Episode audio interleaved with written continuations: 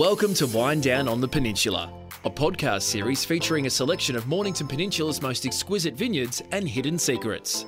Beck Davis, local resident and lover of wine, will introduce you to the growers, makers, and creators of these amazing wines. She'll capture their stories, share her experiences, give you directions, and even offer some suggestions on what to order. Your unforgettable wine journey is about to begin. Brought to you by the Intercontinental Sorrento.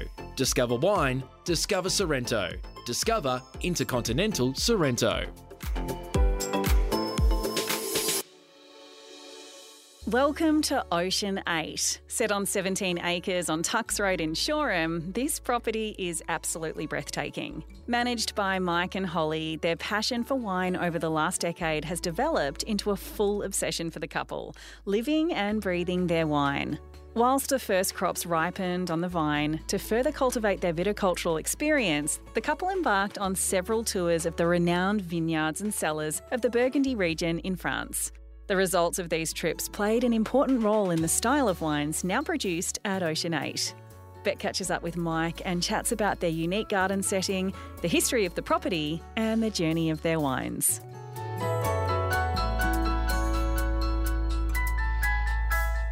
I'm here with Mike at Ocean's 8 Vineyard. Thanks for joining us today, Mike. Pleasure, Beck. It's great to be. I don't know what we're doing, but it's great to be here and talking about um, the peninsula, I guess. We are. We're talking about the peninsula and the beautiful venues and um, businesses and wineries that we have down here, of which you, of course, are one of them, Ocean's 8. Um, what can your first time visitors expect when they drive into this magnificent property? Yeah, I think serious wow factor when you when you come down the drive, mm. uh, and it's there's quite a lot of restaurants and things attached to wineries. We we don't do that. We we've gone more in the direction of we we think we've got a lovely garden setting. So you sit out and have a glass of wine, you choose a nice day, and it's absolutely stunning. So um, you know, I think we do wines that are very typical of the peninsula, um, but to be able to come in and just enjoy that bring some friends in, uh, you'll have a really nice afternoon. Yeah, and overlook the lake and then the vines at the back. It's it's gorgeous. Correct. Yeah, the gardens yeah. are sort of next level. I think there's uh, there's there's four acres of gardens here to sort of to mm. come and enjoy. So. And just this old building, like horse stables.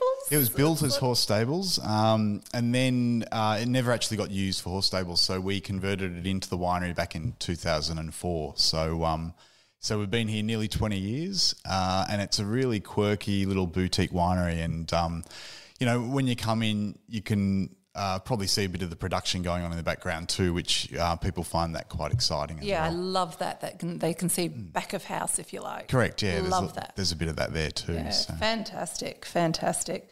Now, as a winemaker, from grape to the glass, you go through lots of challenges, lots of excitement. Mm-hmm. Any anything that you want to share that's uh, I think it, it, when you boil it down, it's farming, um, and it's pretty intense farming, and it's uh, every year something change. There's something different. There's its own challenges. There's uh, it's quite up and down. You have great wins. Um, you know when when you know you see you're in a restaurant and you see someone drinking the wine next on the next table. So that's really uh, amazing and satisfying. Um, and then you know we've had two really tough years in a row, which has mm. put you know it's putting quite a bit of pressure on the business side of things. So um, you know we're we're looking at the weather really closely at the moment, and looks like you know we're heading towards a really nice year, but we we are very desperate to um to have a really good crop next year. So yeah, there, there's challenges, and then there's uh, there's good sides too, but also the the lifestyle down here, like to be able to live down here and do something that you love doing, and you know we, we've got um, we've got four kids and they're all coming through the schools, and it's a really nice community down here too, and it's a really nice wine community down here too. So we're we're sort of you know, we've been going nearly 20 years, but we're, we, we love that we've sort of built our family and our, our business down here as well. And that's super important, isn't it? You know, because yeah. we all spend so much time at work these days. Yeah, I, I think um, you know it's we're close to Melbourne if we do want to get up there and uh, you know see the restaurants or the shows or whatnot. But um, to be only an hour away and still feel like you like you're in the country and you know we're farming and we're um, producing a really nice product. It's um, it is really exciting. So. It is absolutely. Now of the you know the varietals and the wines you produce here, do you have a favourite? And you know what would you pair it with coming into summer? All right, our um, so we're very well known for Pinot Gris, uh, which has became it's become quite famous over the last say twenty years. So. Uh, a lot of people know T'Gallant and Kathleen Quealy and what she's done for Pinot Gris. So she's really put it on the map. And then uh, we, we've come in off the back of that and we've hopefully taken up another level as well. But we uh, we found what was really interesting with Gris is that um, you know there's not many wines that go with Asian foods mm. and and ingredients like um, coriander and ginger and lemongrass and soy and these sort of flavors and uh, you know 15 20 years ago there was a lot of uh, the influence really was from Italy and France through the through Melbourne. Um, and then these uh, the chefs really started to pull these ingredients into their their cooking. Uh, so you see some really good and Vietnamese restaurants popping up, and they need wines to go with those foods, and that's where Pinot Gris came in and, and settled in really nicely. So our timing off the back of that was actually the timing was very lucky and really incredible. So we saw the growth of that that wine and the demand for that wine um, grow very very quickly. Whereas our other varieties, the Chardonnay and Pinot, we've built them slowly, and you know they're, there's they're quite competitive in that market. There's a lot of different Pinot producers out there. Um, but yeah, we hit this really nice niche with Gris, and it's our business has become quite successful off the back of that. And that fusion, because it really has on the menus, that Asian fusion took off. Yeah, absolutely, it, it was, was timing the, was perfect. The last fifteen years, you, know, yeah. you got Chin Chin, you got Tonka, you got. Coda. Um, but even even places down here, ten minutes by tractor, and Point Leo and Polperro, and and many little, they um, a lot of those ingredients are now coming into their their daily cooking, and they're great flavors. Um, but they are hard to match with, and Pinot Gris is great for that. Yeah, fantastic. When making your plans to explore the Mornington Peninsula's exquisite vineyards, the ultimate wind down is undoubtedly staying at the Intercontinental Sorrento. It's just gorgeous. Fill your glass with the best of what Mornington Peninsula has to offer the stunning Intercontinental Sorrento. With its location in the beautiful coastal village of Sorrento, this fabulous hotel offers an unforgettable blend of heritage and modern comfort. It really is like a journey through time. And with sweeping views of the coastline, this urban retreat is the perfect place to share a day exploring the peninsula's nearby vines. Accommodation options include penthouse suites with private rooftop terraces and bay views, as well as beautifully curated rooms and suites.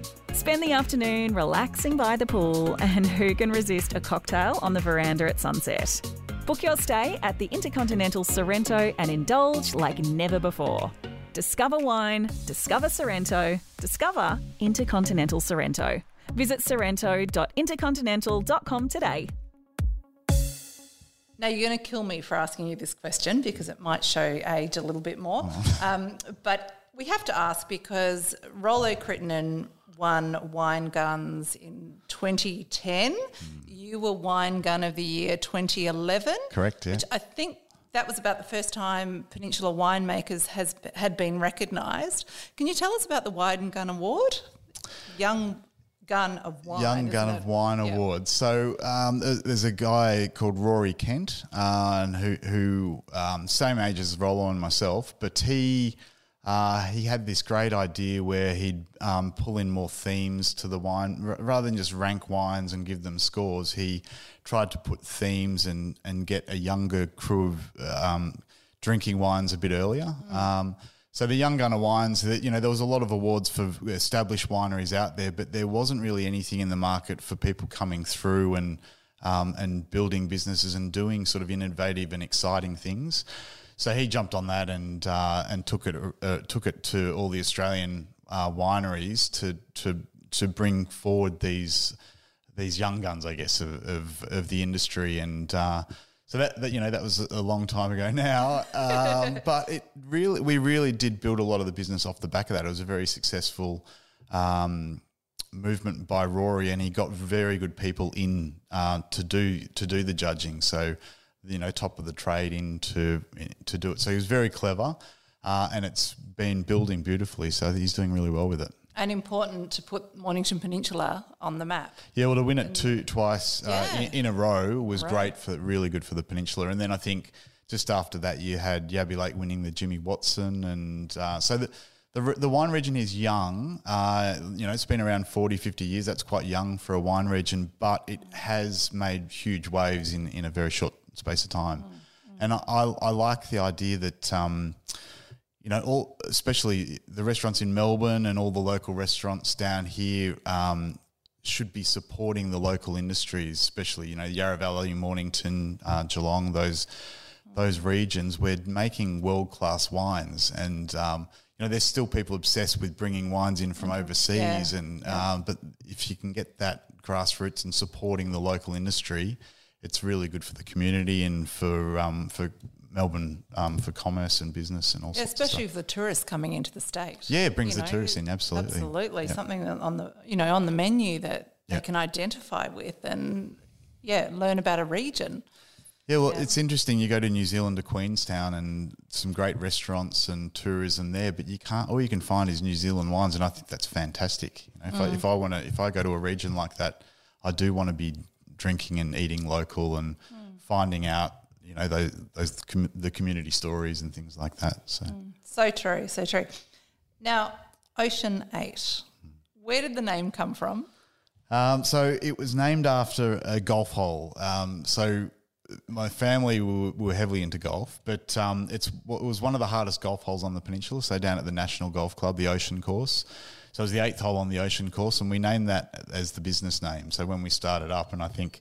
You know, it was a bit trendy, and you know, um, we were having a bit of fun with it. And then we couldn't really come up with the brand name, so that was taking a long time. And everyone sort of said, "Use the use the business name Ocean Eight. It's um, it also in, in sort of encapsulates the maritime region of the peninsula as well. So you know, we thought the eight might be handy selling to China and things like that. But um, what's been great is because we do do go out and tell that story, that maritime climate story, and Ocean Eight fits in beautifully with that. Oh, it's it's, it's a great name, great name, and great wine label. Yeah, cheers. Yeah. Now, when you're not drinking an Ocean Eight wine, what do you like to drink? What's your another peninsula Uh, I'm, winemaker? I'm loving um, I'm loving Principia. He's doing beautiful um, Chardonnay in particular. His Chardonnay's fantastic, and uh, you know uh, Sam at Polperro is a good friend, so we swapped some bottles, and uh, and his Pinots are singing. They got some really um, some really good perfumes and things going on, which is really exciting.